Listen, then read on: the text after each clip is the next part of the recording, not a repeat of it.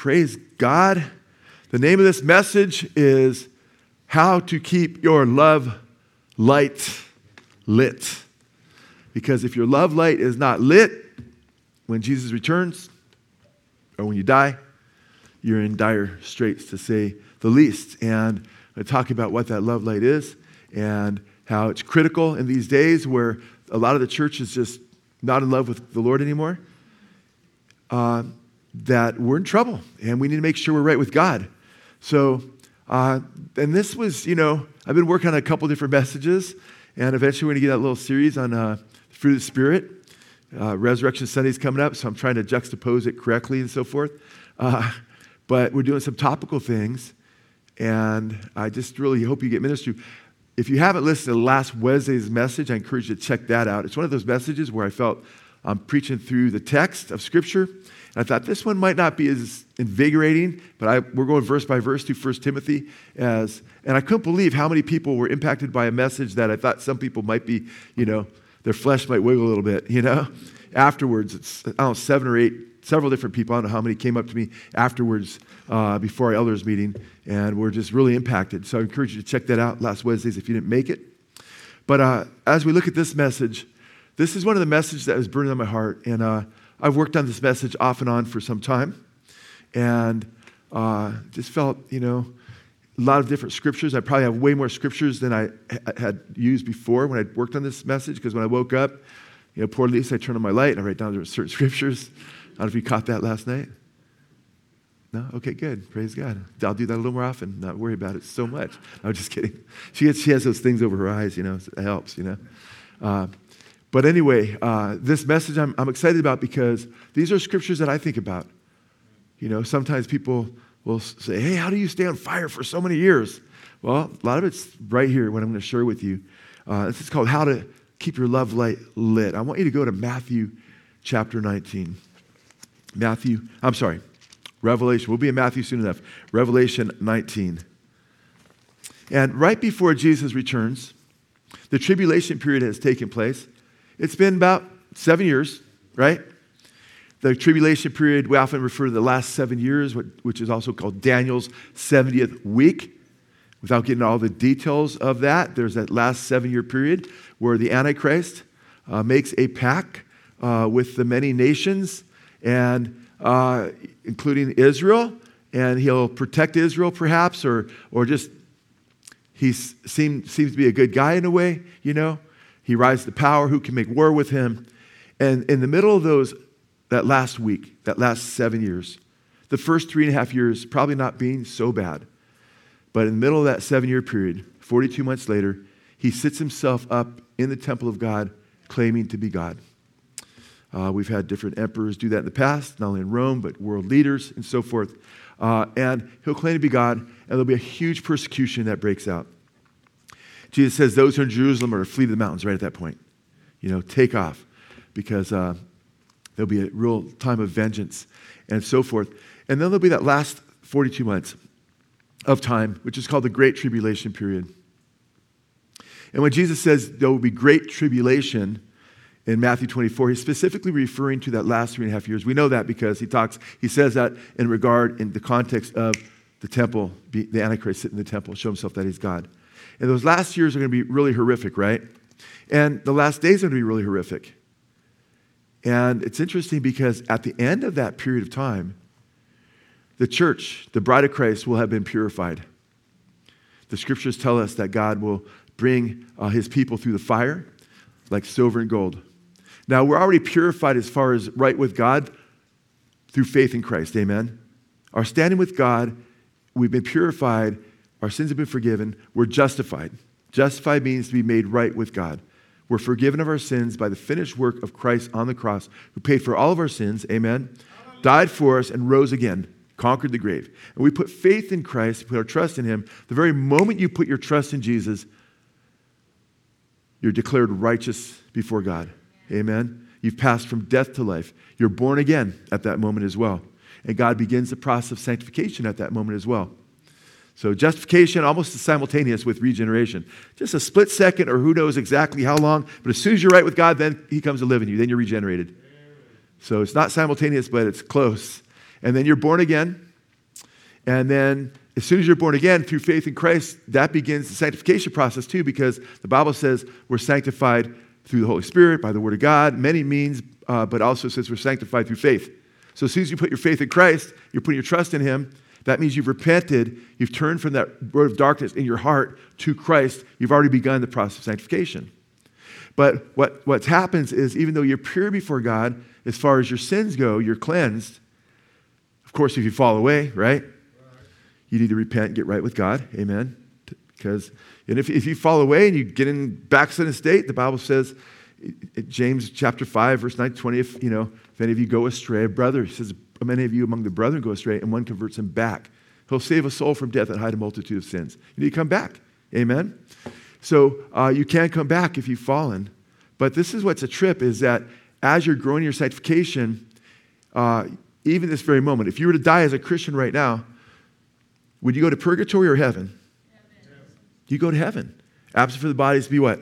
Present Lord. You're saved right now already. Amen. However, there's something that continues. That's our sanctification, where He makes us more like Jesus. Amen? Amen. So we continue to be made more and more like Christ because we've had a great fall. Amen? And He's restoring us into His image. It's beautiful. It's a daily process whereby the outward man is perishing, but the inner man is being renewed day by day. Amen? Amen. We're becoming more and more Christ-like. That's normal Christianity. However, even though we are right before God, declared righteous, amen? Pure in our standing as far as our positional righteousness. You're positionally in Christ. In Christ, there's no condemnation. Amen? How many can say amen? Thank you, Jesus. Amen? There's no condemnation for those who are in Christ Jesus. Amen? If you are in Christ, you're abiding in Jesus. If anyone be in Christ, right? It's a new creation. Old things have passed away. All things have become new, right? Neither height nor depth, principality, power, nor other created thing is separated from the love of God, which is in Christ Jesus. So if you're in Christ Jesus, you're pure before God as far as your standing, your positional righteousness. But there's also what we call practical righteousness, whereby you become more holy in your life, in the way you live your life. Amen? And those who are positionally righteous continue to trust Jesus through faith. And as you continue to trust Him through faith, you become more like Christ. That's practical righteousness, sanctification. So when Jesus returns, you'll look way more like Him than you did when you first got saved. Amen? Amen. Hopefully, each and every one of you can say that. Amen. In fact, practical righteousness is very important, because if we're not pursuing Him through faith to become like Him, and we're going the opposite direction, then we're in trouble. Because the Bible says, pursue holiness and peace. For without holiness, no one will see the Lord. And by the way, the holiness there is not the positional holiness, is it? Because it's a holiness that's pursued. Pursue peace and holiness. For without holiness, no one will see the Lord. And a few verses earlier, it says, do not despise the chastening of the Lord, His discipline. For as many as I love, He says, I rebuke and chasten. Revelation 3, also Hebrews 12, He rebukes and chastens every child He brings in. And He chastens us, it says. Don't get bitter when it happens. He says in that same chapter, don't be like Esau, who sold his birthright, right? And was a fornicator. But He says, He chastens us so we will be partakers of His what? Holiness. Then He says to pursue that holiness, without which no one will see the Lord. So if we are living a wicked life when Jesus comes back, He told parable after parable after parable, like coming like a thief, all these different coming. The guy who buries his talents, they're all busted, thrown in weeping and gnashing of teeth. They're all done. It's over. Separated from Him forever if they're living a wicked life when He returns. Amen? These are very powerful teachings of Jesus. For without holiness, no one will see the Lord. So right now, if you're trusting Jesus, you're saved. Amen? But if you're truly trusting Jesus and following Him right now, you're trusting Him. The Bible says faith works through love. Galatians 5:6. If you have true faith, guess what? It's energized through love. And love is obedient to God. Amen? So if we're truly in love with Him and we're truly walking in faith right now, faith without works is dead, there'll be evidence that we love Jesus. Amen? Now, what God does, He puts us through trials so we can be partakers of His holiness. We've talked about that. Trials, God doesn't literally take us to the woodshed and spank us. Okay? Not that He can't. Okay? And who knows how that always works out. But a lot of times we go through trials. When you go through trials, don't always think you're being spanked, by the way. The Bible says as the sparks fly upward, like when you drag a piece of metal, so man is born unto trouble. Amen. It just says, in the world you will have tribulation, but be of good cheer. I have overcome the world. Just by being in a fallen world among non-believers, all those who live godly in Christ Jesus, Paul said, will suffer persecution. Amen. Amen.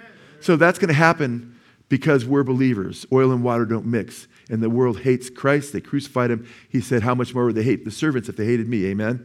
So we're going to be persecuted and go through trials, whether you're disciplined or not. But also God uses those trials often to discipline us, to wake us up, so we basically become less like we were in our fallen state and more like Jesus. Amen? Amen. Well, guess what? The tribulation period, we don't need the tribulation period to be justified. We're justified by grace through faith. Amen? Amen. But the great tribulation period of the end will separate the wheat from the chaff. Amen? And among the believers, it'll be a sanctifying process of the ultimate trial. And the church will be made ready through that last day's trial. There's more believers alive today than almost had been alive in any time throughout all of church history before today. If you take all the believers up until the 1950s or so, right? And you calculate how many there are, there's probably more living today in the last 60 years than everybody so when the tribulation starts, think about it. If it would start not too far away, it'd be trying half the church, I don't know the exact numbers, It's kind of crazy when you think about it this way, though. As a church, a lot of churches are going to go through trial. You're going to go through trial whether you go through tribulation period or not, whether it happens our lifetime or not. But look what happens in Revelation 19. Praise God. The church is ready. Babylon has been judged, is getting judged, and so forth, and there's this praise and worship happening from heaven. And then we read in chapter 19 what happens with regard to the church on earth, verses 7 through 9. Let us rejoice and be glad and give the glory to him. For the marriage of the Lamb has come, and his bride has what? Made herself ready. She's made herself ready. What does a bride do when she's getting ready for her wedding day? She gets ready. If she sees a bunch of spots on her dress, what does she do with them? Oh, no big deal. So there's some ink spots. No, she cleans them, right? The Bible says those who have this hope of Christ's return, 1 John 3, 1 through 3, purify themselves even as he is pure. So as we wait for his return, we're the bride of Christ, metaphorically speaking. We purify ourselves. We wash ourselves in the blood. So our stand is right with God, amen. But we also repent of sins as he shines light on dark areas of our life that need to be repented of, amen. So we be more like Christ and walk in the light as he's the light, amen. Let us rejoice and be glad and give glory to him, for the marriage of the Lamb has come and his bride has made herself ready. Now it's important because a few verses later in verse 11, guess what you see? Jesus Christ coming back with the armies of heaven in Revelation chapter 19, verse 11. Right, with many diadems, which are diadem in the Greek, many royal crowns, not Stephanos, which are the victor's crown, but he's the king of kings, it says, the Lord of lords with many crowns. And it says, his bride has made herself ready for his return, verse 8. It was given to her to clothe herself in what? Fine linen, bright and clean, for the fine linen is the righteous acts of the saints. Now, we're already clothed in white before Jesus as far as our standing goes, amen? But there are also rewards. I believe this pertains to the resurrection, and I believe people will be, the scriptures say, rewarded according to their works. Amen. And I believe your resurrected body will be, and I believe I can show that through scripture, your resurrected body, there's different degrees of resurrections. And I believe, it might be the difference between driving a Volkswagen bug and a Ferrari body. I don't know how that works exactly. I don't know how God does it, but somehow how you're presented in eternity has a lot to do with what you've done for the Lord here. I could be wrong on that. I'm not sure. It's just an opinion based on different scriptures I've seen that we have. But the fine linen of the saints, that's how they appear in glory, right? Pertains to what they've done and being ready. And it was given to her to clothe herself in fine linen, bright and clean, for the fine linen is the righteous acts of the saints. Then he said to me, "Right, blessed are those who are invited to the marriage supper of the Lamb." And he said to me, "These are the true words of God." So the bride is being prepared to be with Christ. And the letters to the churches earlier, and this is what's a trip, if some people say, "Oh, well, the church really isn't really in the book of Revelation." Really? Well, no, she's taken out before the tribulation starts. Really? We just saw the church is finally made ready for Christ's coming at the end of the tribulation period, didn't we? Pretty clear. Amen. In fact, right after that, no, there was the resurrection happened right before the tribulation period. Oh, really? Show me where. Show me where. Well, Revelation. Chapter 4. John is called up to see the tribulation take place. He's the church, so that's us going up. Don't stretch things, man. Give me clear scripture. In fact, if John is a picture of the church, guess what? Then we go up, then we come back down. Then we go up, come back down, because he's back and forth throughout the tribulation period. That's silly. Plus, by the way, the Bible says the dead in Christ will rise first, amen, at the rapture.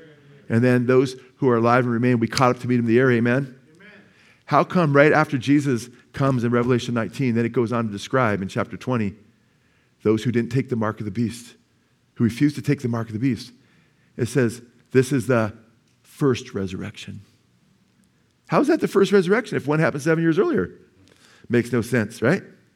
First resurrection is at the end of the tribulation, when Christ returns, just like the church had taught for 1,800 years before the new doctrine that we will escape the time of tribulation emerged, and I've really diverged from my notes. So let's get back to the main point. Now, go to Revelation chapter 2, because here's where we need to make sure that we stay in love with the Lord, because the Bible tells us that there's going to be intense persecution in the church. And in Revelation 14 or 13, when the mark of the beast comes out, and in Revelation 14, when it talks about the punishment for those who take the mark, in both places it calls for perseverance on the part of the saints. Who are the saints? Well, they're the tribulation saints after the bride's taken. No, we just saw the bride was there to the very end. It says the good works of the bride are the righteous acts of the saints. We just read it. That's the church. And it calls for perseverance on the part of the saints, that they keep their faith in Jesus. They remain loyal to Jesus and obey his commandments. Like, don't take the mark of the beast. That's a commandment. Amen? So the bride is made up of the corporate body of Christ. The bride's the bride with you or without you. The bride is those people that belong to him and washed in the blood of Jesus. Amen? But watch Revelation 2. We need to make sure that we are in love with the Lord. In Revelation chapter 2, Verse 1 says, "The angel of the church in Ephesus write, to the angel of the church in Ephesus write, the one who holds the seven stars in his right hand, and the one who walks among the seven golden lampstands says this." There's these seven lampstands. There's the stars. It says the stars represent the churches in 1, 19, and 20. And Jesus walks amidst these seven lampstands, and these seven lampstands represent the seven churches. Church, Smyrna and Ephesus, Philadelphia, Laodicea and Thyatira, and so forth, Sardis, all these churches. And all these churches represent the church at large, because at the end of each church, in the warnings and promises that are given, there's no warning, by the way, given to, and I should say there's no chastening that's brought upon the church of Smyrna and Philadelphia. The only two churches are not told to repent. Their churches need to repent in areas. But at the end of each church, you hear this refrain: "He that has an ear, let him hear what the Spirit says to the churches." Amen? So that means us, Blessed Hope, and all the other churches are supposed to hear what the Lord's saying to those churches so we can learn. Amen? So let's learn. Let's look at chapter 2. And we're not going to spend a lot of time in Revelation 2, but I want to just jump off from this to show you what the end looks like so we understand, because the Bible says, "Without a vision, my people perish." Amen? Without a prophetic vision, one translation says, "My people go astray." And one way you want to train up your children, right? Train them about what's coming up, man. Train them about how this is what the Bible says about the future. And ultimately, you're going to stand before God and give an account for your life for all eternity. So they learn to fear the Lord, and they learn to love God. But here we read in verse 2, he says, "I know your deeds and your toil and perseverance, and that you cannot tolerate evil men. And you put to the test those who call themselves apostles, and they are not. And you have found them to be false. And you have perseverance and have endured for my name's sake and have not grown weary. Wow. This church gets an A+ so far, it seems. At least close, right? If you just stop the grade right there. Good job. In fact, you know what? This church just shines compared to the church today. You've tested those, you hate the deeds of the Nicolaitans, which he says he also hates, Look at verse 6. But this you have, that you hate the deeds of the Nicolaitans, which I also hate, which many of the church fathers believed was one of the earliest Gnostic groups, which you don't have time to get into. You've tested those who say they are apostles or not and have found them liars. That's King James. That's how I memorized a lot of the book of Revelation. So they've tested those who say they're apostles or not. You found them liars. You hate the deeds of the Nicolaitans, right? You persevere, right? You've done all these wonderful things. That's great. Well, a lot of church you can't say that about today, right? Now a lot of churches are just so messed up.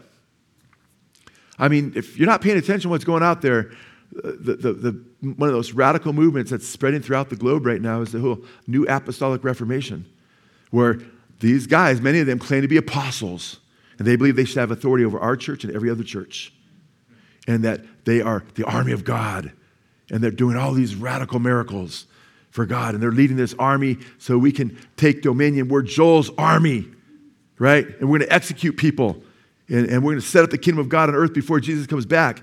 We're going to take dominion over the 7 spheres of influence, the 7 mountains.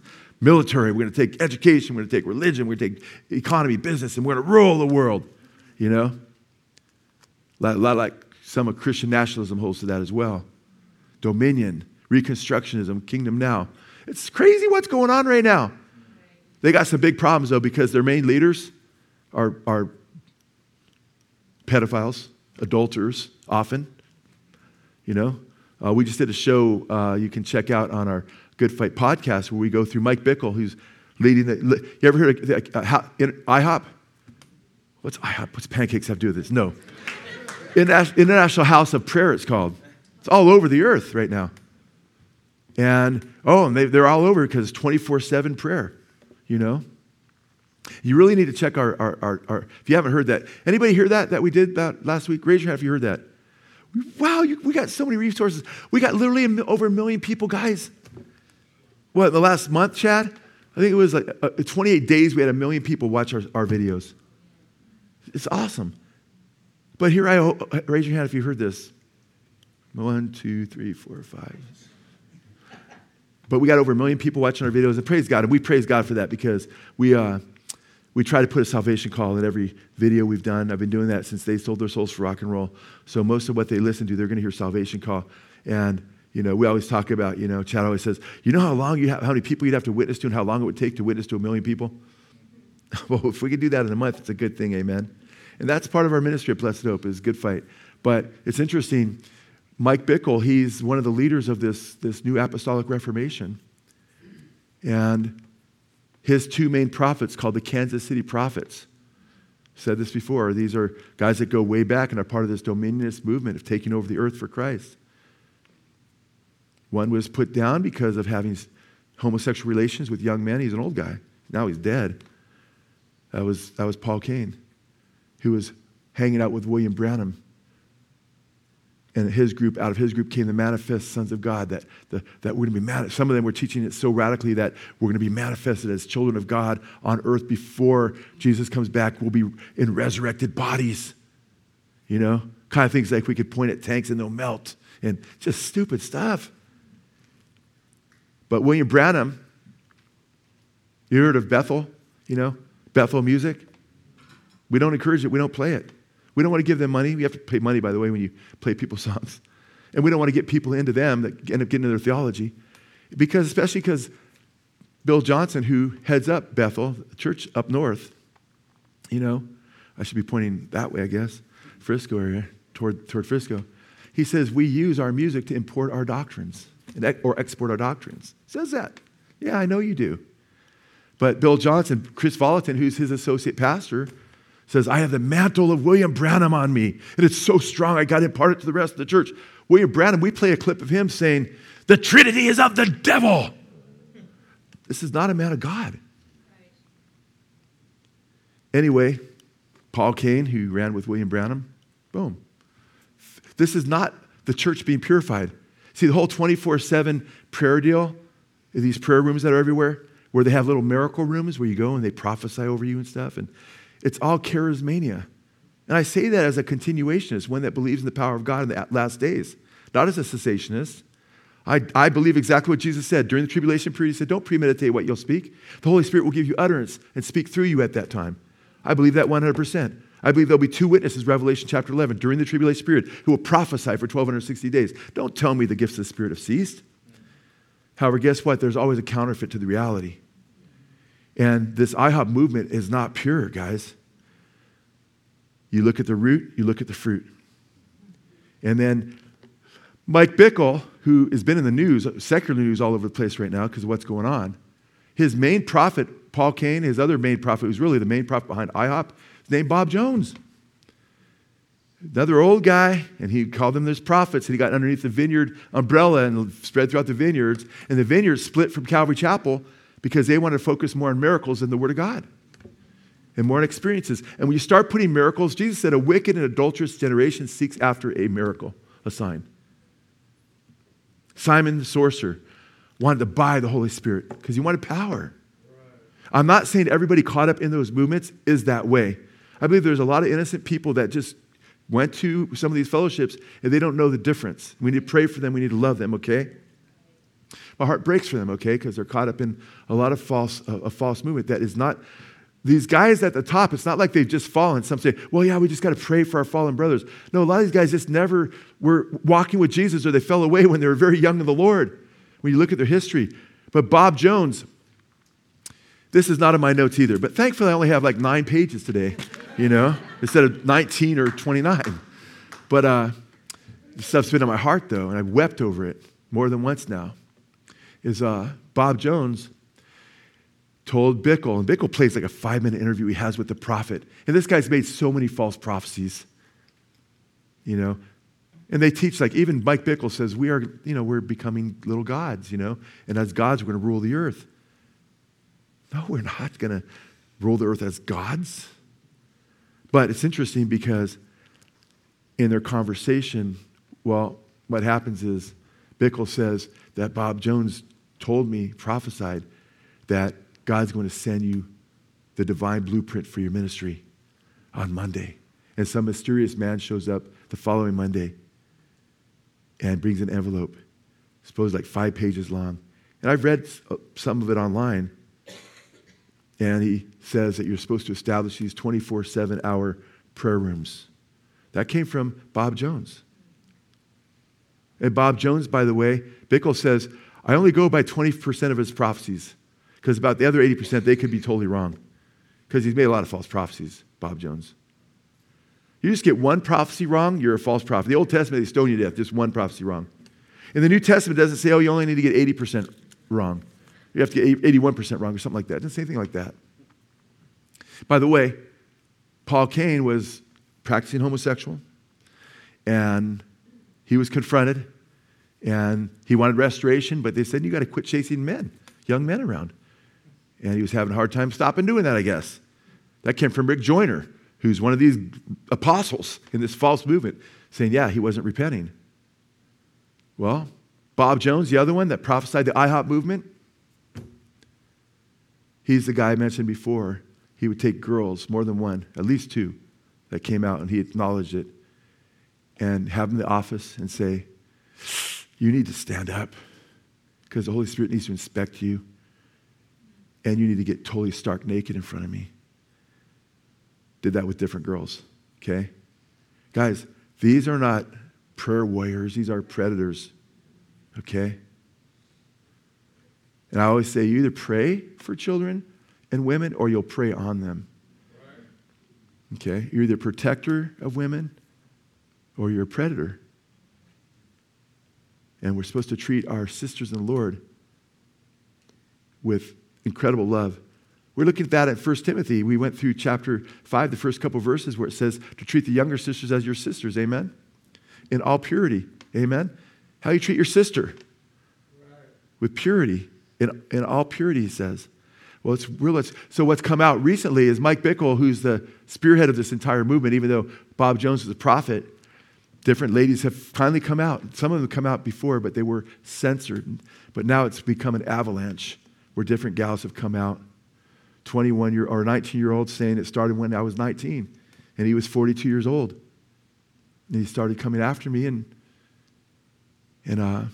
she said that he started having relations with me and sexual relations. And she said that he would tell me that his wife was going to die young.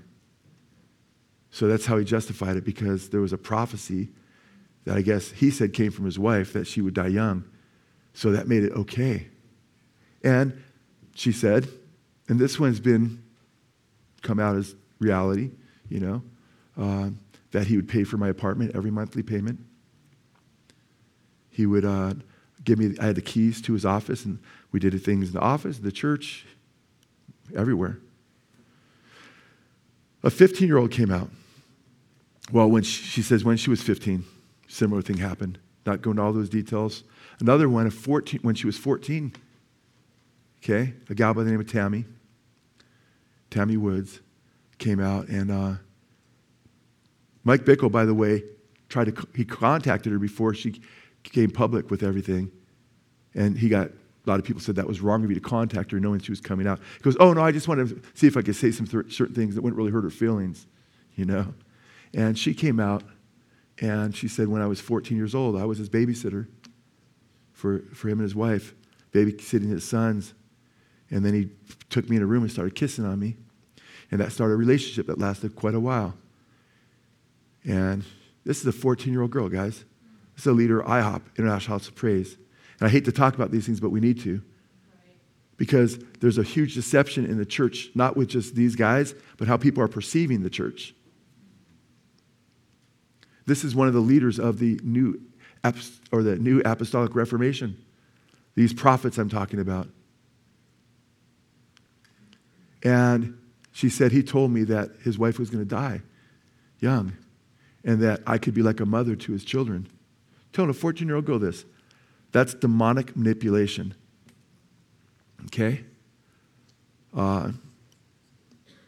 It's all over the place, you guys. Lonnie Frisbee. He helped start, he's the catalyst, the spiritual catalyst of what became the Vineyard Movement, where the focus was on miracles. And then the Laughing Revival, Toronto Vineyard, and everybody's barking and laughing and doing these strange things. It's a different spirit, you guys. And why I mention this is because the body of Christ needs to wake up. Right. Now IHOP has cut off Mike Bickle totally. So they recognize. First, there was some were involved in a cover-up. Kept trying to cover it up. Mike Bickle was, there were whispers of judgment on those who are going to come against my ministry right before it all came out. And what's interesting about this is in 2 Corinthians chapter 11, it warns the bride that we're supposed to be holy, we're supposed to be ready.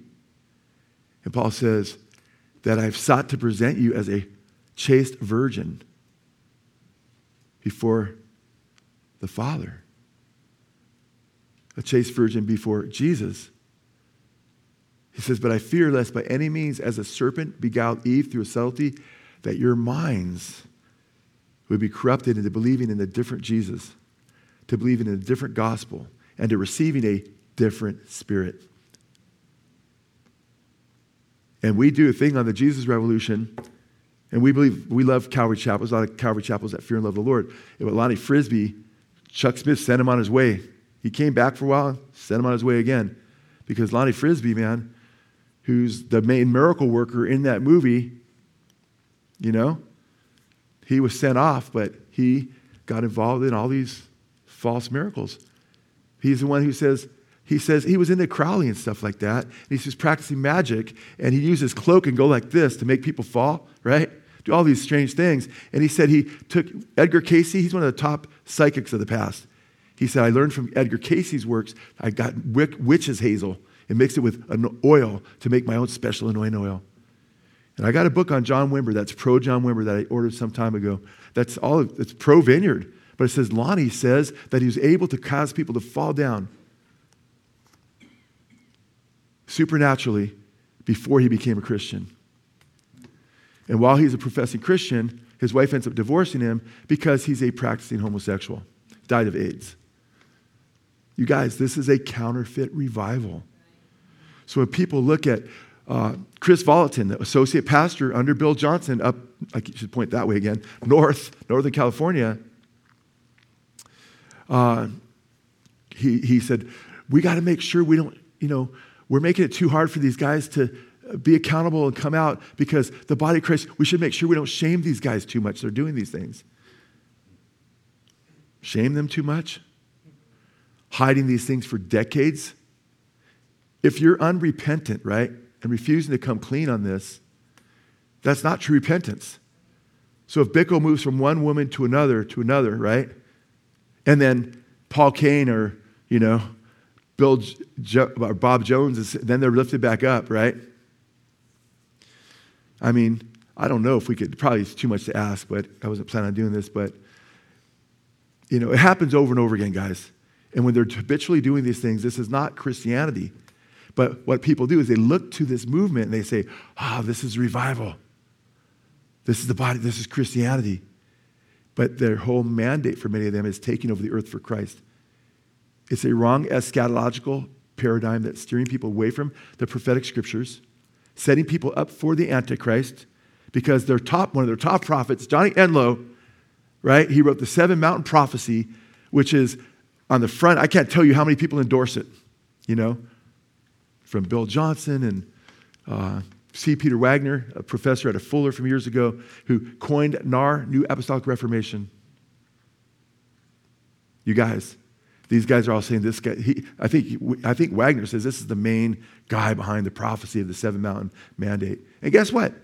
He says there'll be a war in the body of Christ, and those of us who use discernment, who test signs and wonders, who critique this movement, we're the bad guys.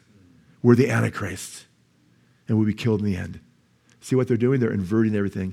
It's like getting written, the end times being written from Satan's perspective, okay? And we're the enemy. And the Muslims, a lot of them will be part of us in the end. Yeah, they will, but you won't be the church. You're not the church. It's crazy what's going on. I wish I had time to break down those quotes. I've quoted them before at a conference I did last year. I was invited by, Keith and Mary. And we love you, Keith and Mary, if you're listening right now. They just are such an awesome group, them and their family and their brothers and sisters out there in New York. And they watch a lot of our, they have a live stream group to a degree, not official, but and turning a lot of people on truth, turning a lot of people out of the darkness, and hope they keep up the good work. We all need to be doing the good work, amen? So there's crazy things going on. But when you have the bride claiming to be the bride, and we're the apostles leading the bride, and so many of their main leaders are pedophiles and homosexuals and adulterers, practicing often, we need to run, and not bathe ourselves and say, oh yeah, so I can't even endorse IHOP. I never did. I always warned people, nope. I know what these guys, they make false prophets and everything else. Now all this junk has been coming out of late more than ever, vindicating what we've been warning about for years and years and years. My first messages when I became a pastor at Blessed Hope Chapel, the first series I did was 3 messages on kingdom dominionism. And then it seemed like it was dying off a little bit. I'm like, it's not dying because I know it's a counterfeit movement. Now it's exploded in this last several years.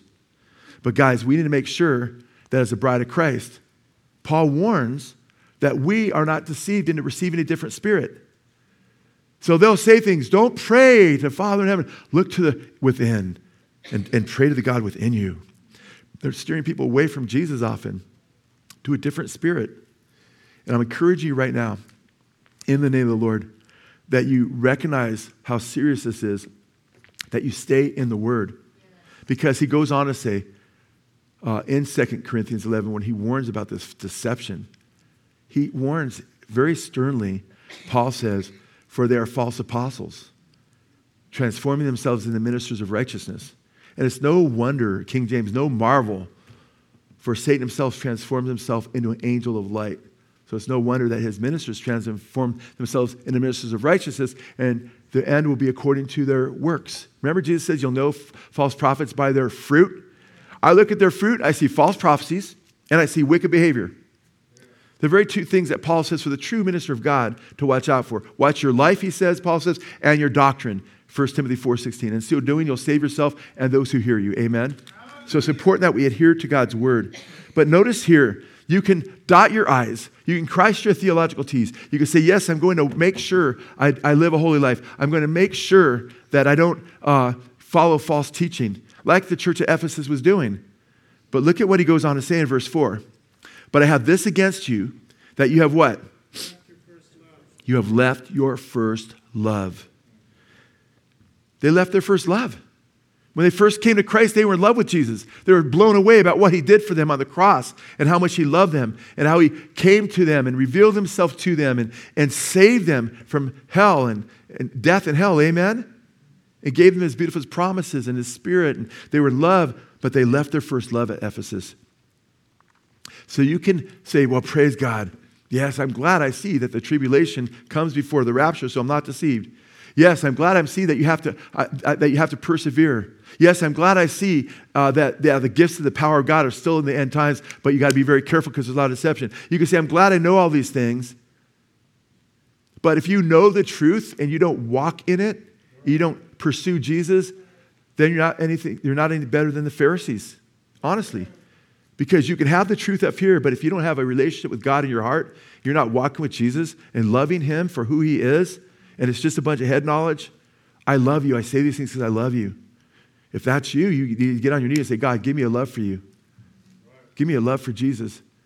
Because if it happened early in the church history, at the end of the first century, 60 years or so from when Jesus died for our sins, this was written.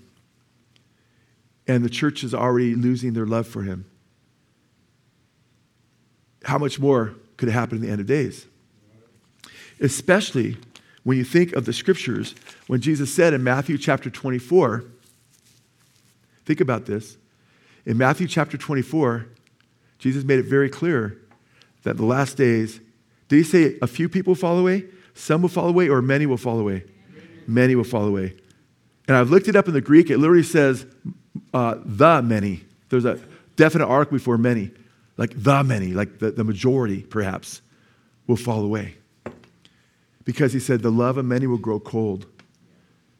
He says lawlessness will increase. Lawlessness is increasing. Would we all agree to that? I mean, you can rip off places in California as long as it's not over $500, you're okay. They'll just give you a misdemeanor. Do it over and over again. Oh, you get caught, oh, you get a misdemeanor, slap in the hand. It's crazy. And it's getting a lot of people ticked off. A lot of people are getting angry because he says lawlessness will increase, but the love of many will grow cold. That's happening in the church. People are getting more political and getting more about we need to do these things politically than they are focusing on the gospel and preaching Jesus. Amen? Amen?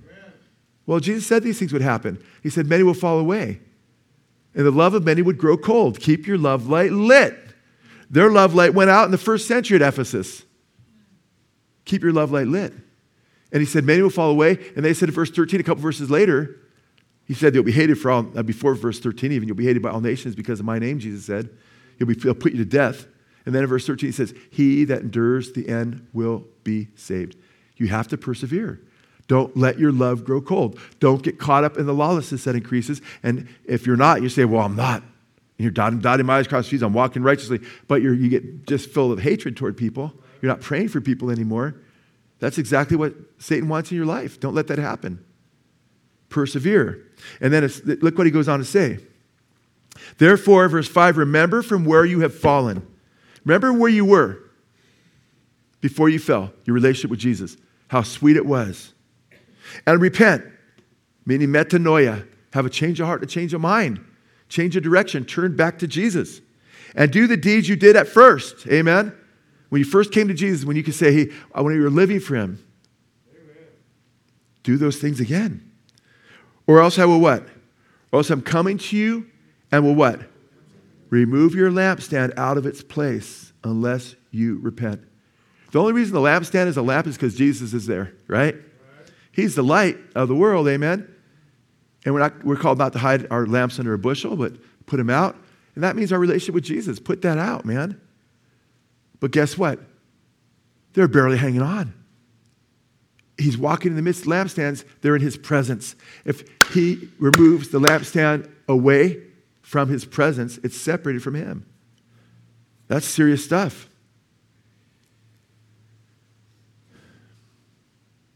He says at the very end, unless you repent, you have to repent. So if you've left your first love, you've got to repent, guys.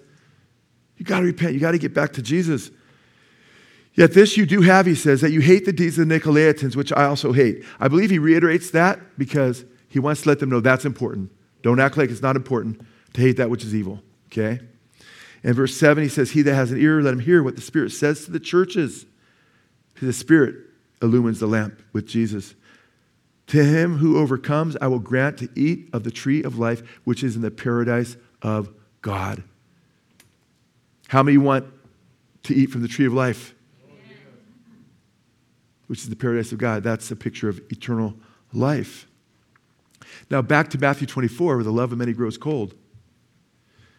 Not long after that, at the end of that, chapter 25, which is just a chapter break, it's called, the Olivet Discourse on the Mount of Olives. He gave it there amongst the olive trees, the Garden of Gethsemane in that area, same deal.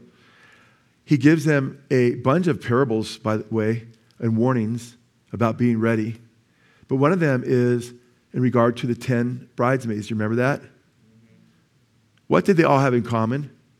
They're all set out waiting for the coming of the bridegroom. Amen? They all fell asleep. He comes at midnight. So being asleep there isn't, sometimes being asleep spiritually would be a bad thing, right? But this seems to be a picture of them being asleep because it's late. But there's a problem. The cry of the bridegroom they hear, and they all arise. They wake up, right, from their slumber. And all 10 of them have had oil, but 5 of them are running out of their oil, they say. And what do? They beseech the other 5, give us oil so we too can have light in our lamps. Amen? And what do they say? They say no, because if we give you our oil, we may not have enough ourselves. You need to go to the stores and buy oil. And as they're going out to find oil, the bridegroom comes. And only the 5. And by the way, I believe these 10 bridesmaids, at this point, they represent the church. And only 5, half. I'm not saying Jesus meant to give a line of demarcation that half the church would fall away. I don't know exactly. But I do know it shows with the many earlier that a lot of people will fall away. And 5 are ready, and they go in to the wedding feast. Then when the other 5 come, what happens? The door is shut, and they knock. And he says, I don't know you. He doesn't say to them, like he says to the false prophets, I never knew you. He says to them, I don't know you. Depart from me, right? And that's really interesting, because in the Scripture, we know what the lamp refers to. What's the lamp? Psalm 119, verse 105. The lamp itself. Thy word is a lamp unto my feet, a light unto my path. Amen. It's the word of God. Who illumines the word of God? The Holy Spirit. Amen. He inspires the word of God, but he also illumines it as we read it. That's why you need to say, Father, help me understand your word. Show me wonderful things from your word. Amen. And it's interesting because when you see, what does the oil symbolize? The lamp is the word. The oil is the Holy Spirit. In fact, we see the oil many times, and I've given other references, but I thought I've talked about this before with references. These are different references I usually give. In fact, when King Saul had the Holy Spirit, he was anointed with oil. He had the Holy Spirit. He rebelled against God. He continued to harden his heart. Then the Holy Spirit abandoned him. Then what was happened when when David was anointed, what happened? He's anointed by oil. And listen to 1 Samuel 16:13. It says, Then Samuel took the horn of oil and anointed him in the midst of his brothers, and the Spirit of the Lord came upon David from that day forward. So Samuel rose and went to Ramah. So the Holy Spirit anointing him as king was symbolic, or the oil was symbolic of the Holy Spirit, a picture of the Holy Spirit. In fact, prophets were anointed, priests were anointed, kings were anointed with oil.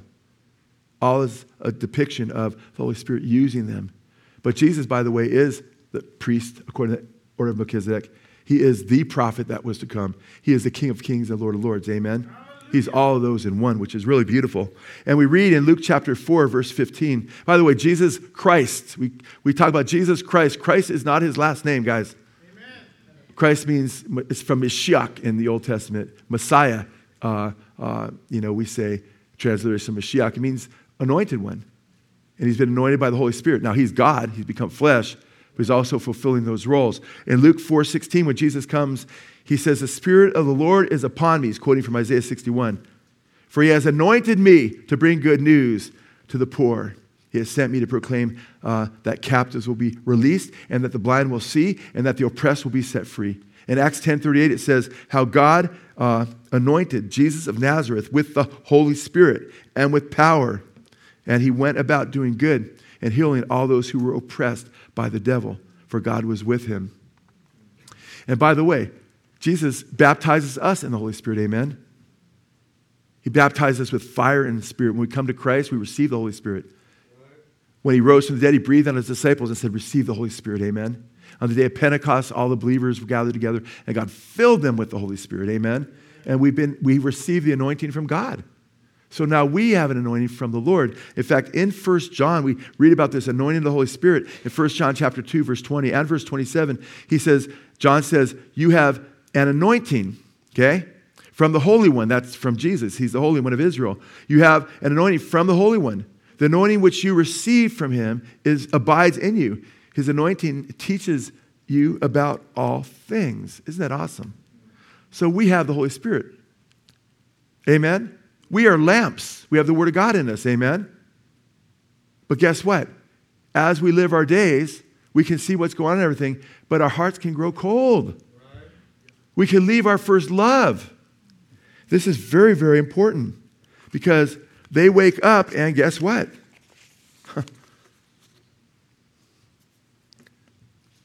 We need oil. We're running out of oil. Saul lost the Holy Spirit.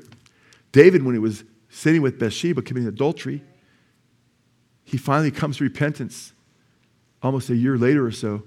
He says, take not thy Holy Spirit from me. Remember that? Cast me not away from thy presence. In Hebrews chapter 6, it speaks of those who had been born again. After having received the Holy Spirit, they again turn away from Christ and crucify him afresh. And Hebrews 10 speaks of how they insulted the Spirit of grace and trample underfoot the blood by which they had been sanctified. So as believers, we have to make sure that we don't grieve the Holy Spirit. Every single believer here has grieved the Holy Spirit, including myself, too many times, breaking his heart. But he abides with us. He's patient with us. He loves us. He yearns to have us. And James chapter 4 says the Spirit that he's caused to reside in us jealously yearns to own us fully. He owns us, but to have us fully yielded to him. And because we're fallen and we kick against the goads at times, we don't pick up our cross the way we ought. We grieve him. That's serious stuff. But he's patient with you. But if you get to the point where you harden your heart and you turn away from God and you rebel, there comes a time where you will never come back perhaps because you'll be hardening your heart so much that you don't even remember you were saved from your past sins. 2 Peter chapter 1 warns about that. You forget that you were cleansed from your past sins. You can harden your heart. Don't let that happen. Stay in the Word, amen? Stay in prayer. Stay close to Jesus. First of all, if you're not saved, make sure you've received Jesus. Make sure you've opened up his Word. When I first got saved, I was praying for my family and my friends. And one by one, by the grace of God, because it doesn't usually happen this way for people, but I will see my 3 best friends come to Christ. I will see everybody in my family eventually come to Christ. My dad was the longest holdout. Thankfully, he came before he died, you know.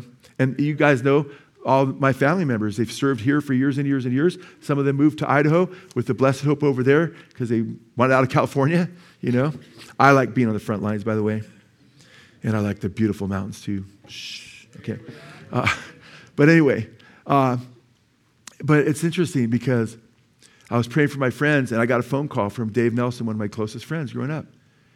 God answered my prayer, man. It's like, Joe, I had a crazy dream. You got to tell me what happened. He goes, I don't know what it is.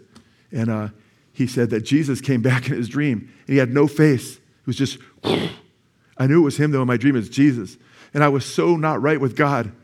And I started driving it. We had Christian bookstores back then before Amazon. There used to be these things called Christian bookstores, right? For you younger people, right?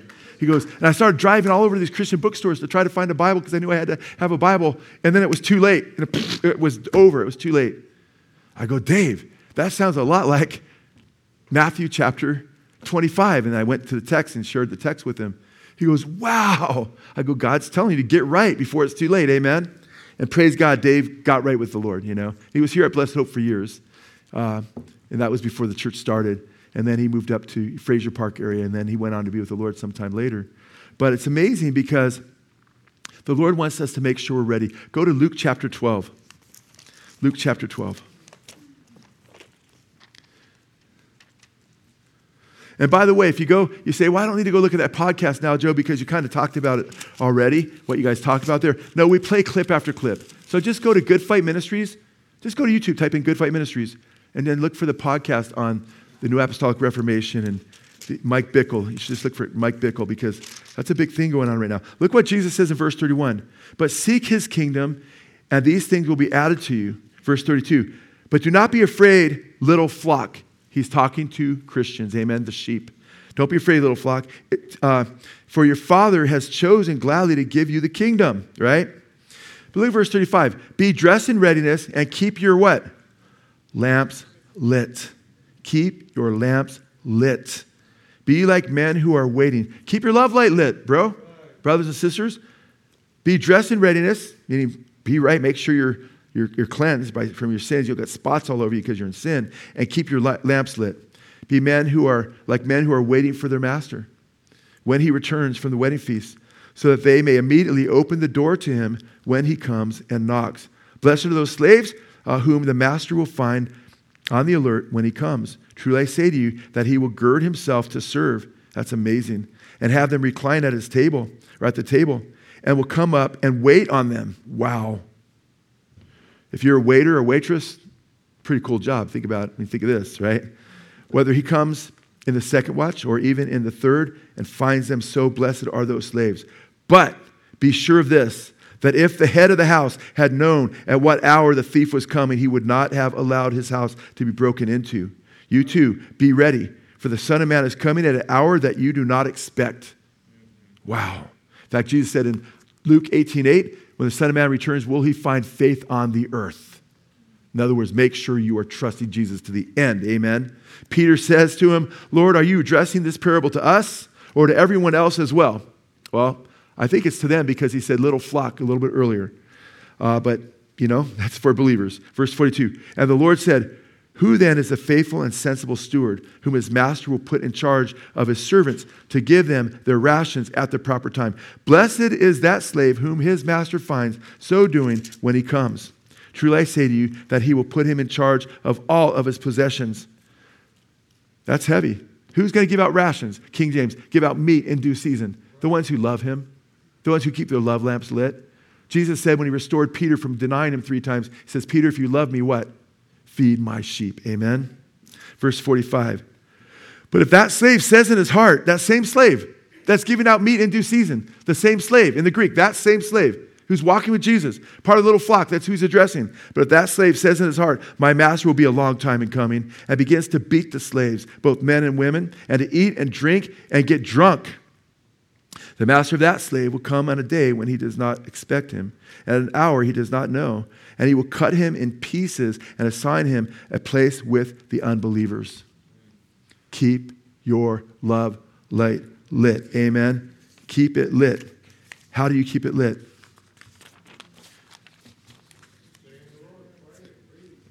You stay in love with him. How do you stay in love with him? You stay in the word. Amen. Because there, it's there you read of his great love for you, amen. And you see it's there that you see the judgment that you deserve, right?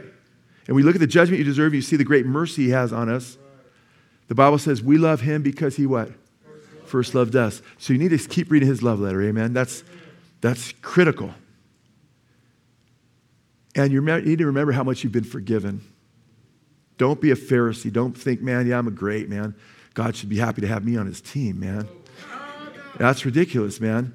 You've been saved by grace through faith. Continue to focus on the cross, what Jesus did for you. Amen. That's critical, guys.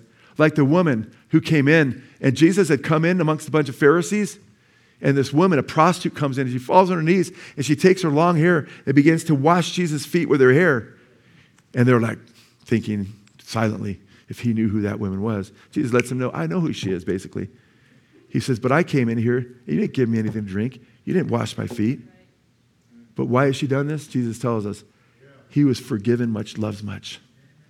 You want to stay in love with Jesus? Remember daily how much you've been forgiven. Remember what he's done for you. Remember he loved you first. Remember what he went through for you. The Bible says, when you look at the greatest sermon many believe ever preached, it's called the Sermon on the Mount. It begins in chapter 5, verse 1 through 3, the very first beatitude. Blessed are the poor in spirit, for theirs is the kingdom of God. Those beatitudes are like entry points for candidates of the kingdom. What kind of disposition you have to have first, and then what you look like when you go in the door. And the poor in spirit, what's that mean? That being poor in spirit is the opposite of being proud and arrogant. Being poor in spirit is someone who recognizes they're spiritually bankrupt. They recognize that they are sinners and they have nothing. They're poor spiritually. They have nothing whereby they can earn God's favor, that they deserve judgment. They confess their sins and they gladly throw themselves on the grace of the Lord before the cross, saying, God have mercy on me, I'm a sinner. Amen? Amen. So they recognize their own depravity and his incredible goodness. And that's why I love it when Jesus tells us to pray, forgive us our sins, but he also says, forgive us our debts. We are in debt to God. There's thousands of times you've sinned that you haven't given the righteousness that God deserves in return for who he is in creating you, and you've amassed this incredible debt. But what happens? You remember the parable of the unmerciful servant? And we don't have time to get into that, but how much debt was he forgiven?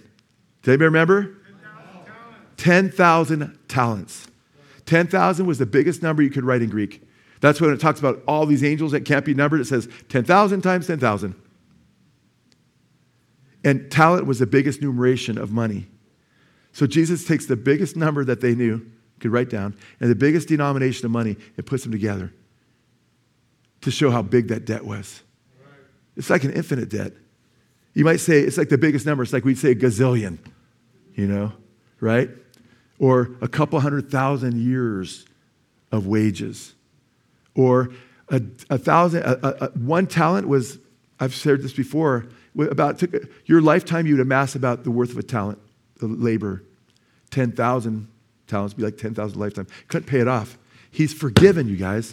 Of course, he goes and strangles a guy that owes him just 100 denarii, and then he's thrown, he loses his forgiveness because he didn't have that first love.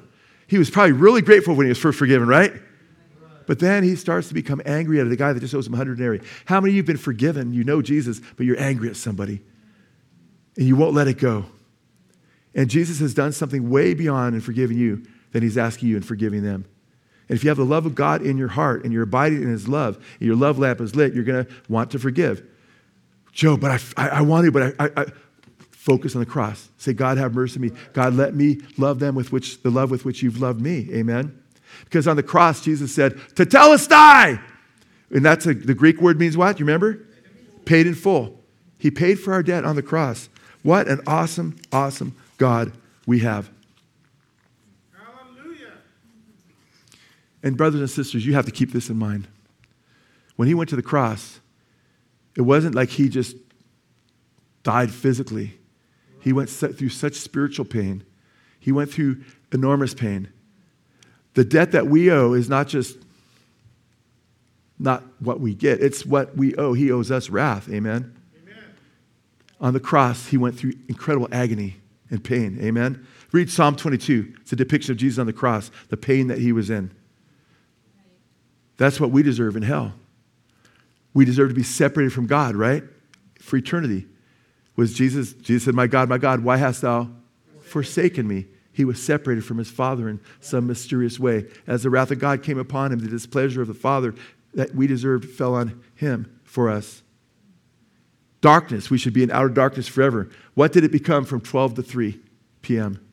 Dark. He bore the hell we deserve on the cross. Remember the rich man in Hades? Send Lazarus over heaven, dip his finger in water, stick it in my tongue. I'm in such thirst in this flame. Jesus on the cross cries out, I thirst. The wicked seem to be mocking each other in hell. In Revelation, in Isaiah 14, it speaks of Lucifer, and it could also refer to the king, that they rise up against him when he's in the pit and say, this is the man who made the world like a wilderness. He's like a worm. On the cross, Jesus became like a worm. I am a worm and not a man. Just defenseless. I mean, he could have called 12 legions, but he didn't use those defenses.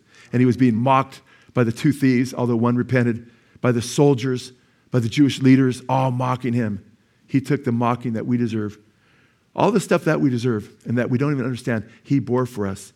Look at the cross. Look at what Jesus went through for you. Amen? And recognize that you are Mephibosheth. Okay? That you are Mephibosheth. And I'm sorry, we went long and we got to, I love you guys. When we do announcements, we got to shorten the announcements up. Because I got to leave my message behind if we go way too long on announcements. It's not John. John has some heavy stuff we talked about to share, so I love John. But all the guys that are doing announcements, we got to shorten up to just a few minutes long. Because if it goes 10, 12 minutes, and I go and I'm like, man, I'm skipping a bunch of stuff as it is, you know. But anyway, and then we also need to, between worship and the greeting, let's make our greeting maybe 2-3 minutes, right? Instead of 7 or 8 minutes. Because guess what? After service, guess what we all do? We all greet each other. That way it's not always on me. Okay? Okay, I'm just venting a little bit, you know.